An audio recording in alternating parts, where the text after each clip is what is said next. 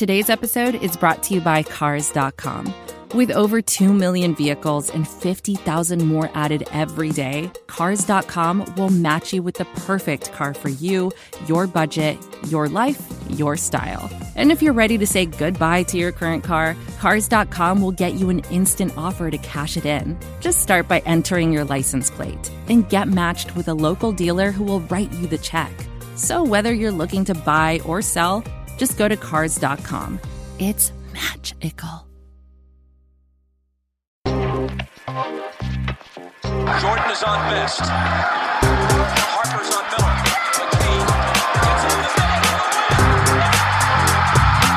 Miller. McKee gets on the They play together. They believe. Um, and Caris LeVert is cold. LeVert back in. Speed. Oh, he's a one-man wrecking crew. Holiday shot clock down to six. Finds Warren. Welcome to another edition of the Indy Cornrows podcast. I'm your host, Mark Schindler. As always, before we get started today, if you haven't already, please be sure to rate and review us over on Apple Podcasts. We always want to hear from you and get your feedback. Of course, read us over at Indy Cornrows. We have some great stuff coming out. Really psyched today to be joined by my friend, uh, Richie Randall from over at BuzzBeat. If you don't listen to BuzzBeat, go do so, even if you're not a Hornets fan. I'm not a Hornets fan, and I love listening to BuzzBeat, so you should go do it. Uh, Richie, how are you doing today, man? I'm doing good. I always appreciate the praise that you give BuzzBeat, and I also appreciate you doing a back-to-back podcast. Obviously, the listeners don't know this, but you just recorded one. No load management for Mark here. No, there is, there's no. Even with the, my back has been acting up recently, so my uh, my dog sleeps like right on top of me, of uh-huh. course. So um, instead of being, you know, like any reasonable person and making him sleep in his crate, I just uh, wake up with a batted shoulder anyway. So you know, it works out okay. But no, no load management. Never. Uh, too many podcasts to do. Too much basketball to watch. Too much. Uh, too much stuff to catch up on. Um, Man, so how things have changed since uh, since the last time these two teams have played. Um, the Hornets were solid. I, I want to say that they were in the, the nine or ten seed last time that this team played uh, when they were um, when they did the two-game series, and the Pacers were in like the five or six seed. And now the Hornets are in the sole possession of the four seed at twenty-four and twenty-two, and the, the Pacers are down in the ten seed after losing uh, last night to the Heat. Uh, and they're twenty-one and twenty-five, which is not um, honestly not too far off what I was expecting for the year. But, um, you know, I, I'm it's kind of interesting talking about how this might be a, a, a potential matchup in the playoffs, uh, the way that things could shake out in the East. Um, so either of the teams winning this, uh, you know, getting clinching the, the game, clinching the series, leading this, and getting home court advantage would be huge. Um, first of all, I mean, I would start off by asking, dude, what has this season been like for you? Uh, covering the team and, and watching them, and, and has it surpassed your expectations? I'm, I'm guessing based on the one of the last times we talked. Yeah, I mean, it has definitely surpassed my expectations, because I think at this point in the season, with the Hornets, you know, having twenty-four wins, I, I would have guessed that would be their total win total at the end of the season. I was kind of expecting anywhere from twenty-four to twenty-seven wins for this team, and they've they've surpassed that clearly. Uh, it, it's been a fun team to watch. I, I think, like you said, regardless if you're a Hornets fan or not, this is a league pass team. This is a team that you enjoy watching just by their style of play. So at the very least, regardless of record, uh, the Hornets have played a very appealing style of basketball uh, with James Borrego in, in terms of him just being pass heavy, getting everyone involved. Uh, I think they are top five in the N B A in assists. And, and I know Indiana's up there too, as well. Uh, they're, they're just a team that just it plays together. They're a young team, you know, surrounded by a couple of veterans like Gordon Hayward. That addition uh, has been a great addition for this Hornets team. And he's been that like steady presence for this team. But yeah, but overall, I, I've enjoyed covering this team, watching this team. And there's a lot of reasons which we can get into as to why they've been so successful and have outperformed all these expectations from me and, and also from people on the national stage. Yeah, well, I have, I mean, I have so many questions I want to ask you, man. I mean, number one, um, the team has really been fantastic with, with LaMelo Ball, with LaMelo Ball out. And that was something I was worried about. You know, I thought maybe the team would take a dive um, after LaMelo Ball went down with his wrist injury. Um, But they haven't. And I, I know part of that has been with how well Devonte' Graham has played. I mean, he's hitting everything from three again, and he's pretty much only taking threes. I think he's taking like uh, I think I want to say since the All-Star break, he's taken like ten shots a game, eight of them are threes, and he's just hitting everything.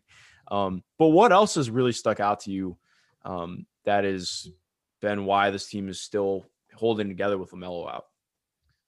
Well, well, first off, I think the like I was mentioning before, the offensive system has been in place to where the ball doesn't stick, and mm-hmm. Borrego forces his players to make decisions quickly, and the ball zips around, and it forces players to be playmakers and playmakers for themselves and playmakers for others. And they've done a good job with that, even without LaMelo Ball. And, and as you mentioned, he's been out with a, a wrist injury that he suffered back against the Clippers on their West Coast trip. And it was funny. He actually played in that game after the injury, and you could tell that he was definitely, you know, trying to use his left hand as much as possible. Uh, but the good news with that injury is that we've heard that it's actually going to be reevaluated in several weeks. And I think many people thought that he was not going to be back by the end of the season. But there, there's a slight chance that after that evaluation that he can come back. But first off, the system itself and, and, and the players have bought in. I think that's the one of the biggest things. Um, on an individual basis, Terry Rozier um, has been very, very good this season. I'm going to go ahead and pat myself on the back for this, but uh, I think I think people are slowly coming to round to the fact that he is one of the most clutch players in the N B A. And I remember tweeting this back like three months ago that Terry Rozier has been the most clutch player for Charlotte since the acquisition of him two years ago.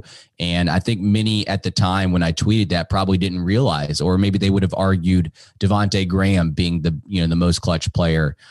And it has been a team effort thing late in the game. Um, and it has been for the past two seasons, but it, it's been pretty clear cut that Terry Rozier has been the most fearless guy when it comes to these late game situations.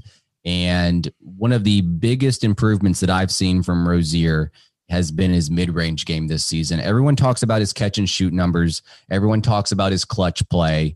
Uh, but if you want to sound smart, start bringing up his mid-range shot. Like it, it's been like a ten plus percentage point jump in, in the mid-range. And that's key because teams obviously want to run him off the line, and he's being more decisive in the mid-range, pulling up. He's been great. And yeah, man, I just think it's been a team effort. Anyone on any given night can step up. Uh, the offense is clicking. The ball is moving. There's some concerns on the defensive side of the court, but you wouldn't know with the style of play that LaMelo Ball is actually not with the Hornets right now j- because it's still, they are moving the ball very, very well. Yeah, definitely. And I, I think it's interesting too, because they were up uh, close to the top ten in defense to start the year uh, for that, that stretch, and not having a real center or somebody to protect the rim has just shown through a lot recently. Um, and it's frustrating. It's like, I don't want to say frustrating, but just like from an analyst perspective, like um, I love Bismack Biyombo because I know he's such a great dude, and I'll just the, the twenty sixteen playoffs will, are forever immortalized in my mind uh, from him just tearing the Pacers in half. Um, but like it, I mean, he can't catch a ball. Um, and once he, if he does catch a ball, nothing, nothing good happens with it for the most part. If it's not just going straight into the hoop. Um, Cody Zeller has been in and out with injury a bunch, and he's been good when he's there, but it's still at the same time, it's just even not having a backup big to, to replace him has been hard. Um, what, I mean, in terms of just defense in general, what has kind of popped? Uh, how has that changed your mind about what the team needs moving forward? Well, yeah, you, you mentioned the two most concerning aspects of the Hornets. It's defense and it's the center rotation combined. I think those are the two things that stick out in my mind. You were, you're right. In, in the first, I don't know how many games, but they were up there in the top ten for defense. And it was, it was probably partly luck. Yeah. The actual profile of this team on the defensive side of the court Um, is basically their offensive profile. They, they they like to get to the rim and they like to shoot threes, but they also give up a lot of shots at the rim and give up a lot of threes. Uh, it's just crazy how Borrego preaches that on offense, but he can't get his defense to do the same. Mm-hmm. And and one of the things is is um, he actually had a conversation with the media probably a month or two ago about his defensive philosophy and how the Hornets are trying to play defense. And I don't know who it was that asked him the question about giving up a lot of threes. It's been brought up a lot this year. And he said, basically, hey, we will allow teams to shoot threes. Our main goal is to lock in and defend the paint. And they haven't been the best at that, but at least that's what they're trying to go for. And corner threes have been an issue all season. I think they've allowed the most attempts out of anyone in the N B A um, because teams get into the paint and everyone collapses because that's what they're trying to defend. And then it's just an easy kick out to the corner, Mark. And, you know, teams just go crazy from the corner in terms of the attempts that they take. And I will say this, they've gotten lucky in the sense that even though they've allowed the most threes from the corner, they are kind of like in the middle of the pack when it comes to efficiency for opponents. So that's the biggest thing to me with the defensive profile is that Borrego has basically said, hey, we are okay with giving up threes. Let's try to get really good at protecting the paint, which, again, it, it's been an iffy, iffy part of their kind of like team as a whole, but at, at least they're trying to do that. And zone defense was one thing that they tried earlier in the season. It's gone down quite a bit since like the first month or two of the season, but I think they're probably still tops in the N B A in terms of how many zone possessions they've run. And then to your point, the other the other concerning part is the center rotation. Um, yeah, I mean, I think moving forward, that's that's the biggest positional need. And to be honest, P J Washington is probably their best option at center, but he can't play consistent minutes at center just with some of the matchups. So, I mean, he, he's Cody Zeller. Like if it came down to the playoffs, Cody Zeller will start. And I would hope that P J Washington would be the option at the backup center, but Biz seems to be trusted by that coaching staff. And, and he, again, uh, like you said, just cannot catch a ball to save his life. It's, it's hard, man. Cause it was like, I mean, he's gotten better at it throughout his career, which says a lot about, I mean, where he was at, uh, coming into the league. Um, it's interesting too, like you're mentioning with P J, uh, what have you thought about him, uh, this year? Cause I know, you know, before we even, but before the year started, when we talked and just talking to the people around Charlotte in general, like there are a lot of, um, I, I don't know if I want, want to say expectations, but I, cause I think there weren't a ton of expectations for the team necessarily coming in, but like hopes for sure about him. And he's been, um, like he hasn't really taken a ton of strides this year. Um, like I, I think defensively he's made some improvements, but just by my eye, but like offensively there really hasn't been a huge pop or anything. Um, what have you thought about him and how his game has progressed, if it has at all, or, or what are what are your thoughts on him in general? Well, long-term, um, I'm still high on him. I'm yeah, still high for sure. Long-term. Uh, obviously, it just seems like in, in sophomore years, players seem to have a dip. Miles Bridges had the same thing. Like Miles Bridges last year, Uh, did not play as well as you thought he would progress. And and this year, he's uh, not that he's having a breakout year, but he's definitely made some uh, some strides. P J Washington, to me, is a versatile pop, you know, pick and pop type of big. Um, he has the ability to handle the ball. He has the ability to play inside out or outside in. He started off the season very, very slow. And the biggest reason why, kind of if you're reading the tea leaves or you're reading, you know, between the lines here, was that he came into the season out of shape. Yeah. And Borrego mentioned this. Basically, he's now recently, I guess, I don't know how recent, but he's committed himself more to the weight room, getting in shape. Um, and that, that's that's affected his play a whole lot more recently. He's still been up and down, and, and currently he's kind of like on a, a cold streak, but he had a little bit of a, a hot streak uh, recently. And I'm a fan of him. Like he had a slow start. I think a lot of that was due to uh, the issues in the weight room and, and being out of shape. But there's a lot to like about his game. He pairs well with LaMelo in terms of being that pick and pop option that he can have. He can also body some some some bigs down low. Um, he does get overpowered at times if you're playing someone obviously like an Embiid or something, someone like that. That's that's clear for anyone that's a. Uh, a center, but uh, if you play him at the undersized center, that's something that you're going to have to give up. But I, I'm not going to hold out any hope that he's going to make any more great strides, Mark, this season. But for the long term, I like where he's at. He's a very versatile player. I think that's probably one of the biggest words that I would use to describe him. And defensively, um, again, he, he's he's inconsistent there too, Mark. I, I think in the beginning of the season, you saw a lot of times uh, players just drive by him. But looking back on some of the comments that Borrego has made about his, you know, his weight or anything like that, that probably makes a whole lot of sense as to why teams were able to get by him. But other than that, he's competing hard recently. And um, I think he had like a forty-point game against the Sacramento Kings about a month ago. So yeah, yeah, forty, you know. I remember watching that. It was awesome. So he, he could do that too, Mark. That's, that's not a nightly thing, but he can do that. Yeah, no, I, uh, I'm really psyched. I, I haven't, I my, my opinion on him hasn't changed up at all. I, I think right. like, uh, it's just kind of interesting because if he doesn't have like the same kind of, uh, like, obviously it's not a breakout year, but compared, because I mean, it was his first year in the league, but I think he surpassed a lot of what people thought he was going to do last year. Um, maybe if he's having that year this year after a, you know, lower rookie year, people are thinking differently. So I, I, I agree. He's, he's still young. Like there's a trajectory with guys who are in their second year. They don't necessarily make a massive leap. Um, somebody who has really been impressive this year though, uh, kind of finally after you're waiting for it. I know a lot of stuff has been around him that is taken time for him to, to get to this point, but Malik Monk has just been awesome after like not even being in the rotation to start the year. Um, he's been fantastic coming off the bench. Uh, over like the last month or so. Um, I mean, I went from at the beginning of the year, I wasn't sure if they were going to even keep Malik Monk this year or try and re-sign him at the end of the year. I think it, I, I don't remember what his contract situation is at the end of the year, but um, regardless, I mean, my thoughts on Malik have, have completely changed now that he's kind of found some consistency. Yeah, I think the Hornets had an opportunity to extend him uh, this previous offseason, but that's obviously passed. So he will be a free agent this upcoming season or this upcoming offseason, I should say. Yeah, I've always been a fan of Malik Monk. I, I think that Borrego might have had a, a short leash on him, and it seems like he's always had a short leash since, since he's been in the uh, the N B A.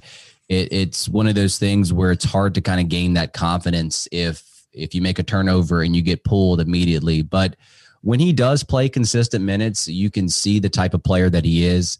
And especially with LaMelo Ball out of the lineup, you're going to need more players like Devonte' Graham and Malik Monk to be your, your playmakers. And I always say this when I go on opposing teams pod, but I think most people view Monk coming out of Kentucky as this shooter, which he was, but I think a lot of people overlook the fact that he can actually play make and play out of the pick and roll. He has really good vision, passing, and all that type of stuff that you would see out of a point guard. Um, the biggest thing with Monk has always been his ability to attack and be aggressive at the rim. And he finishes very, very well around the rim within four feet. It's always been a strength of his, and it's, it's not easy. Uh, some of the finishes that he has as well, that they've been acrobatic finishes, and he just somehow calmly always makes these shots. And uh, it's it's impressive, to say the least, with the way that he is built at times. And I guess the biggest revelation this season has been his three-point shot. He has shot the ball very, very well from behind the arc. It's it's probably his best three-point shooting season uh, yet. And I think you would have to let it see how it plays out for a couple more seasons to see if, you know, if this is a thing to stay, because it has been a very up and down kind of career for him from behind the arc. But with LaMelo out, I've really enjoyed watching Monk. I hope that he gets more consistent minutes, and he's definitely in the top eight or nine in this rotation. Uh, so when, when things do shrink in the postseason, I would hope, even if LaMelo is back, that, that Monk is in there as well. But I, I yeah, I've, I've definitely been impressed with him. I just don't know if he'll be back with this Hornets team next year, because that's going to be a decision that the Hornets have to make between him and Devonte', I would think. This is advertiser content brought to you by Frito-Lay. Hello, I'm Chip Murphy, here to get you ready for the big tournament. Tonight we'll break down, we break down who will be cutting, cut! What are you two doing? Sorry, Chip. Prez here got his feathers ruffled when I told him Ruffles has zero chance of winning the title. And I was letting Dip know that she is not taking into account Ruffles' iconic ridges. Guys, it's March. We have to start talking about the tournament. We are. It is the twenty twenty-three Frito-Lay Snack It. We're talking about big-time matchups between Cheetos, Smart Food, Lay's, Sun Chips, and more. Just head to the Frito-Lay Snack Bracket and vote for your favorite chip, pretzel, or dip for a chance to win up to one thousand dollars or a year's worth of snacks. This sounds great. Keep up the good work. Just go to Frito Lay Snack It dot S B Nation dot com. No purchase necessary. Sweepstakes ends four three twenty twenty-three. Void where prohibited. Here's worth of snacks awarded in the form of fifty-two coupons, each good for one bag of chips. See official rules at Frito Lay Snack It dot S B Nation dot com. Yeah, no, that totally makes sense. And I, I think one thing um, that I would ask off that as well, or I guess not off that, I mean, because I, I've, I've felt similar. Like I, I was kind of surprised a little bit that Devonte' didn't get traded. Um, just given, I mean, it's been awesome now with how things have worked out. Um, but looking at Terry Rozier, it's kind of funny to me because I think a lot of people um, that I know uh, brought up the idea of like, oh, well, Terry should be, they should totally be trying to trade Terry, sell high on him. Um, and I just, every time that I watch, uh, watch Charlotte play, like I know Terry is not the guy who is, who is a driving force of an offense.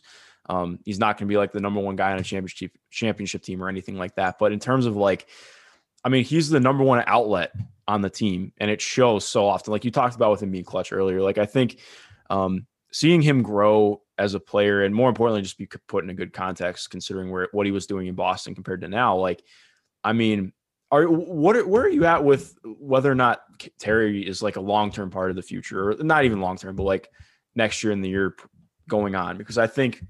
Like, it's just like, I'm sure somebody could replace that role in time, but like overall, like what he's done has been immense for them. Um, at least by, by my eyes, I thought he no, has been.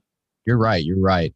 I think when he initially signed the contract, a lot of people were just like, okay, that's just too much money, you know, getting yeah. paid eighteen million a year. That's just, it's just too much. Um, there were some people that said, well, maybe he can play himself into that contract and he can be a tradable asset down the road. And now that he's playing so well, you're like, well, now we don't want to trade him. We, we yeah. want to keep him for the next two years. So he signed on uh, this year and next year for about eighteen million. So eighteen million is is is kind of a hard. I guess I mean it's it's up there in terms of being a, a contract that's hard to trade. Um, but I, I think that he probably has one of, if not the most value on this team when it comes to a trade value. I just don't know if the Hornets at this point in time would want to trade him in the offseason for whatever reason. And I, I am perfectly okay with, with having the Hornets keep him next season. And if it expires, it expires, and they're not able to bring him back as an unrestricted free agent in, in twenty-two, twenty-three. Uh, that's fine. I think what he's providing for this team, like you said, has been so, so big, so big in, in terms of making clutch shots, timely shots. And he's made improvements every single year. So it'll be interesting to see what type of improvements he makes uh, next offseason heading into twenty-one, twenty-two. So I think the Hornets view highly of him. The front office does. I don't think he is on their radar in terms of making him a trade chip. But it's funny how people's views have changed on Terry Rozier, because it, initially it was all about, you know, bad contract, Uh, a player that has not performed up to that type of number, and now they're like, "Oh, wow, this is this is somebody that's a that's a that's a you know important force for this Hornets team." Yeah, yeah, definitely. It's uh, and it's just funny too, because like he went from being like one of the least efficient guys in the league to now one of the most and and one of the best off-ball players in the league. Like, um, context and role matter, and I, I think it's just interesting seeing how things play out like that. Um, So in looking at just an individual game basis, what are you most looking forward for for tomorrow? Like, what are you looking for uh, from the Hornets, or um, what's something that you would tell people to look out for uh, from the Pacers' perspective? Yeah, I mean, I, I probably have a couple of questions for you yeah, on, for sure. on the Pacers, and uh, I can kind of throw them your way. Um, in terms of tomorrow, I mean, in terms of looking at the Hornets team, I kind of mentioned a lot of what you're going to see. The one, the one thing that the Hornets have been very good at, or just stylistically that uh, you have seen all season, has been the pace of play. Now that has changed drastically since LaMelo Ball has left. Yep. So you will see probably more half court options, and the, the ball go through Gordon Hayward a little bit more when the, when the, you know, the pace of play starts to slow down. But the Hornets do average like thirteen seconds per possession, which is like fourth in the N B A. Um, it, it certainly helps that this team is forcing some turnovers. Um, if you look at cleaning the glass, they are number one in the N B A in points added through steals. So they aren't afraid to mix it up on defense and, and cut off the passing lanes. And that's something that's been, you know, so good for LaMelo, but obviously LaMelo won't be playing against your Pacers uh, tomorrow night. Um, yeah. I mean, that's, I don't know. I don't know what all more to add to that, other than the fact that, you know, you're going to be looking out for Terry Rozier and, and Gordon Hayward and running offense through him at the elbow. He's done very well this season in terms of just being a screener as well. So like I said, if it does come to an half court offense, you know, that that's the guy that I would look out for. Um, I do have a question for you about your Pacer team, and it's something that I've debated before. Mm. Who do you think is more impactful for the Pacers? Is it Sabonis or is it Malcolm Brogdon? Ooh, yeah, that's a good question. Um, so in terms of overall impact, I think I, this is something I've gone back and forth on because um, I actually want to say, I'm pretty sure Div asked me this one time. I did a podcast with Div. Uh, I, I want to say most, uh, most frequent huh. guest on BuzzBeat. I can't remember. Um, I know he's up there, but uh, I think it's Malcolm uh, just because, like, number one, he's guarding the best player on the other team most nights. Um, I think that's something that gets undersold a lot. His defense has been a lot better this year. Mm-hmm. Um, but also, I mean, he's driving the most offense. Uh, he's taking the toughest shots. He's doing a lot of stuff off the dribble. And it's changed up a little bit since Caris has been back. Like, um, he's getting the ball a little bit less. Um, but I just think overall, as important as Domas is to the team and the way it's structured and what they do, I think um, if you don't have Malcolm out there, you don't have your main driving force on the offense and your best three-point shooter, your best – I mean, I guess Doug is, but, like, Malcolm is the only guy who can – get close to getting his own shot right now, uh, considering Caris just isn't quite at that. He's not really back to that level yet. Um, and Domas, uh, that's been my biggest sticking point with him. Like, not that I think he's, he's bad or anything. He's fantastic. He's a two-time all-star and deserving, but, like, he's not somebody who I think can reliably create his own shot yet. Um, like, he can do a lot of really nice things to get his own shot, but it's not consistent yet.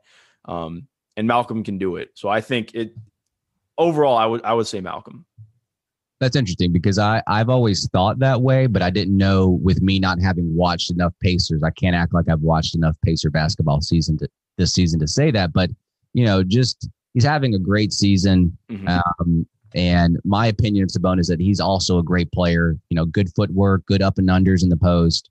Um, he can handle the ball, obviously, but to your point, maybe he can't create his shot enough, and, and Brogdon gets overlooked on the defensive side of the court.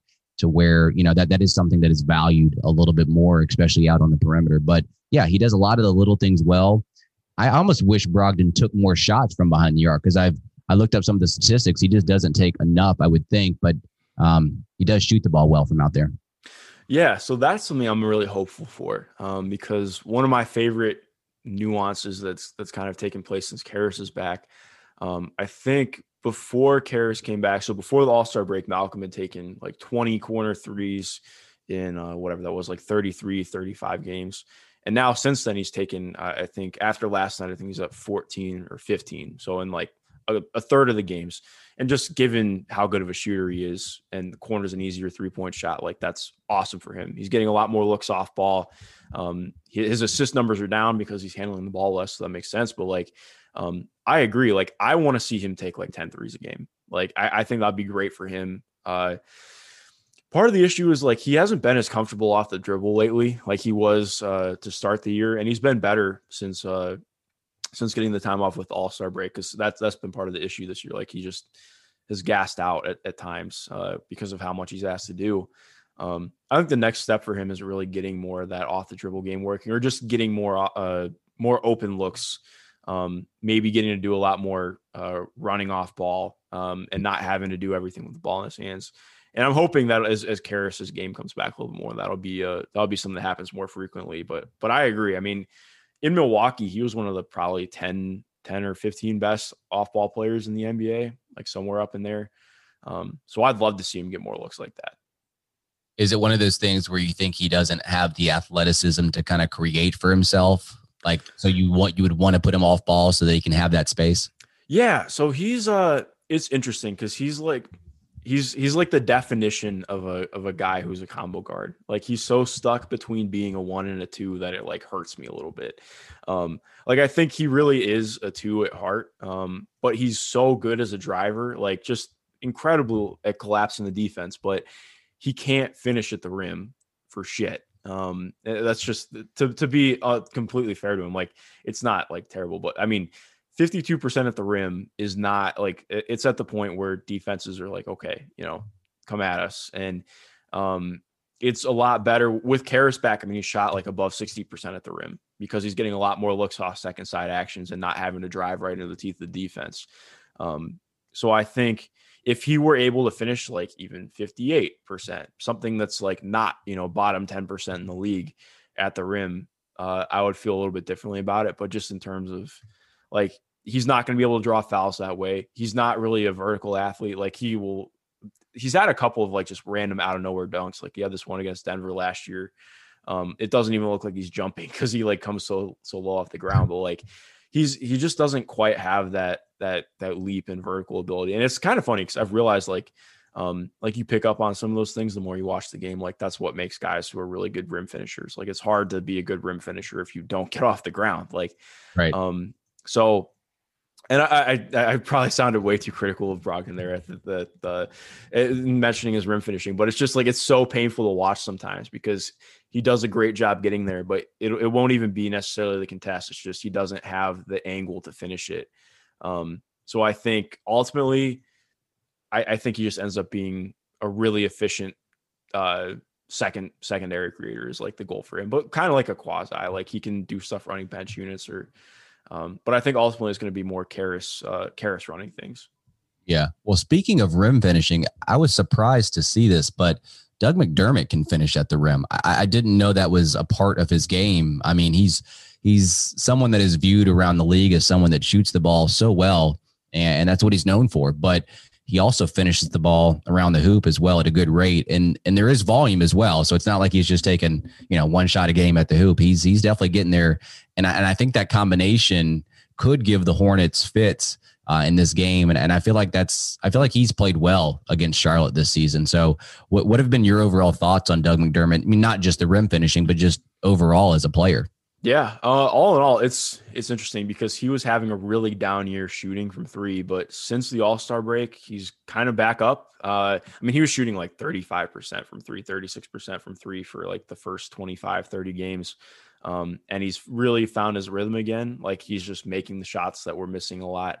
Um, and that rim finishing, like you're mentioning, is what's so different for him. Um, he used to do a lot of stuff in between, and he was never like a, a bad mid-range shooter or anything, but now he's just at the point where it's either he's taking the shot, or if it's not open and he has a, has a lane to the rim, he's going. Um, and I would actually argue that he's been like probably the best at rim finisher, even if, you know, Domas by percentage would have it. But like, um, other than T J Warren on the team, like the guy who's a wing that I'm most, you know, thrilled about getting to the rim is probably Doug McDermott. I mean, he's, he's really damn good at it. Um, he's gotten awesome at just handling and getting there. And, uh, he's had some finishes this year. They're like, okay, all right, Doug, I see you. And, uh, I I've been really, really positive of him. I think a lot of people get caught up with the defense too. He's not a good defender, just to be completely honest. Like, he doesn't have the athleticism or, um, the length to be a great defender, um, or even a good defender, but he's really worked hard on his positioning. Um, He's actually pretty good at rotating as the low man and contesting at the rim, uh, even though he's not like a great vertical athlete or anything. Um, but he just competes his ass off on that end, and that that matters for something. I still uh, kind of wonder what he's it's going to look like in the playoffs, because he struggled in the playoffs last year and against Boston as well. Um, but in terms of what he does for the bench unit um, and getting things going from three, like, he's been the most consistent, like, just kind of safety valve for the team for, for two years now. And it's only improved this year as he's gotten more uh, ability in the drive game. So um, yeah, I'm, I think what I'm most interested to see though is what happens in the off season, because he's an unrestricted free agent. He was the only guy I really thought uh, had an opportunity to get traded other than Aaron Holiday. Um, and Uh, it became apparent, you know, as the day came that he wasn't going to get traded, because they put him in media availability the day of. Uh, and I was like, okay, so he's not going. But uh, like, um, I, I just have no idea what kind of deal he's going to command in the summer, because I think he's going to end up getting above the M L E. So I don't know how the Pacers are going to be able to re-sign him. Um, like any anything's possible, but it's going to be uh, guys who can shoot and and do other things too. Like, him adding the ability to finish at the rim is great for the Pacers now. Um, but I'm interested to see how much he gets in the offseason. In a way, he feels like a specialty player. Like, yeah, you know, in, in certain situations, you can play him, and he plays very, very effectively. But t- to your point, you know, if it comes playoff time and you can, you know, get him off the court because he can't play defense, uh, then obviously it it negates any kind of offensive profile that you have there. I do have one more random mm-hmm. weird question, because I, I have a weird fascination, or I did have a fascination with uh, Edmund Sumner at Xavier. Uh, big lanky guy that can handle the ball. I don't know why I liked him so much in that draft, but How has he developed this season? Because I know he's been dealing with some injuries, or has dealt with injuries in the past. Like, his, is he is he a factor on on the Pacers team? He is, uh, dude. He you're you're in for a treat. He's been awesome recently. Um, I actually have been. Uh, I, I do some like really crappy Photoshop just on my phone uh, to have memes to shoot out in a game. Uh, so in in the month of March, this is just his splits. He since he got a consistent rotation spot, so he he only played in one game in February, um, which was like kind of a little bit frustrating because he'd, he'd gotten a little bit of a roll uh, later on in, in, in December and early on in January.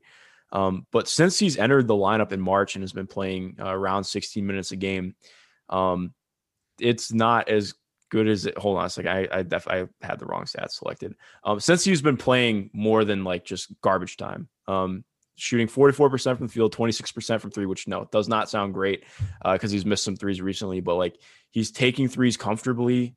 Um, he's handling the ball a little bit. I think what's most tantalizing to me, it doesn't show up in his assist numbers because he had some unluckiness with um, guys just kind of uh, bobbling the ball or missing wide open layups. But like he's been flashing stuff as a passer that he hasn't had at all. Um, things have really just slowed down for him, and he's been good defensively. Um, I, I actually think we're at a point now where he's probably part of the team moving forward next year. And, and he's taken, he's really taken over Aaron Holiday's spot and what, where I thought Aaron Holiday was going to be on the team. Um, he's, he's grown a ton this year, and it's been just in the last month. So it's been awesome to see. Well, that's good. That's good. Cause I was, I, like I said, I had a weird fascination with him coming, coming out of college. I just, I just, I think I have like a thing for, for point guards that are a little bit lanky. I know he doesn't play point guard on the N B A level, but he did in college. Um, but that's good. That's good that he's kind of overcome these injuries. And uh, obviously Caris LeVert, uh, good to see him having a handful of games under his belt with the Pacers as well. So definitely looking forward to this game. It's a game that I feel like the Hornets should win considering where they're at in the standings and considering where they're playing. But uh, you just never know. Never know.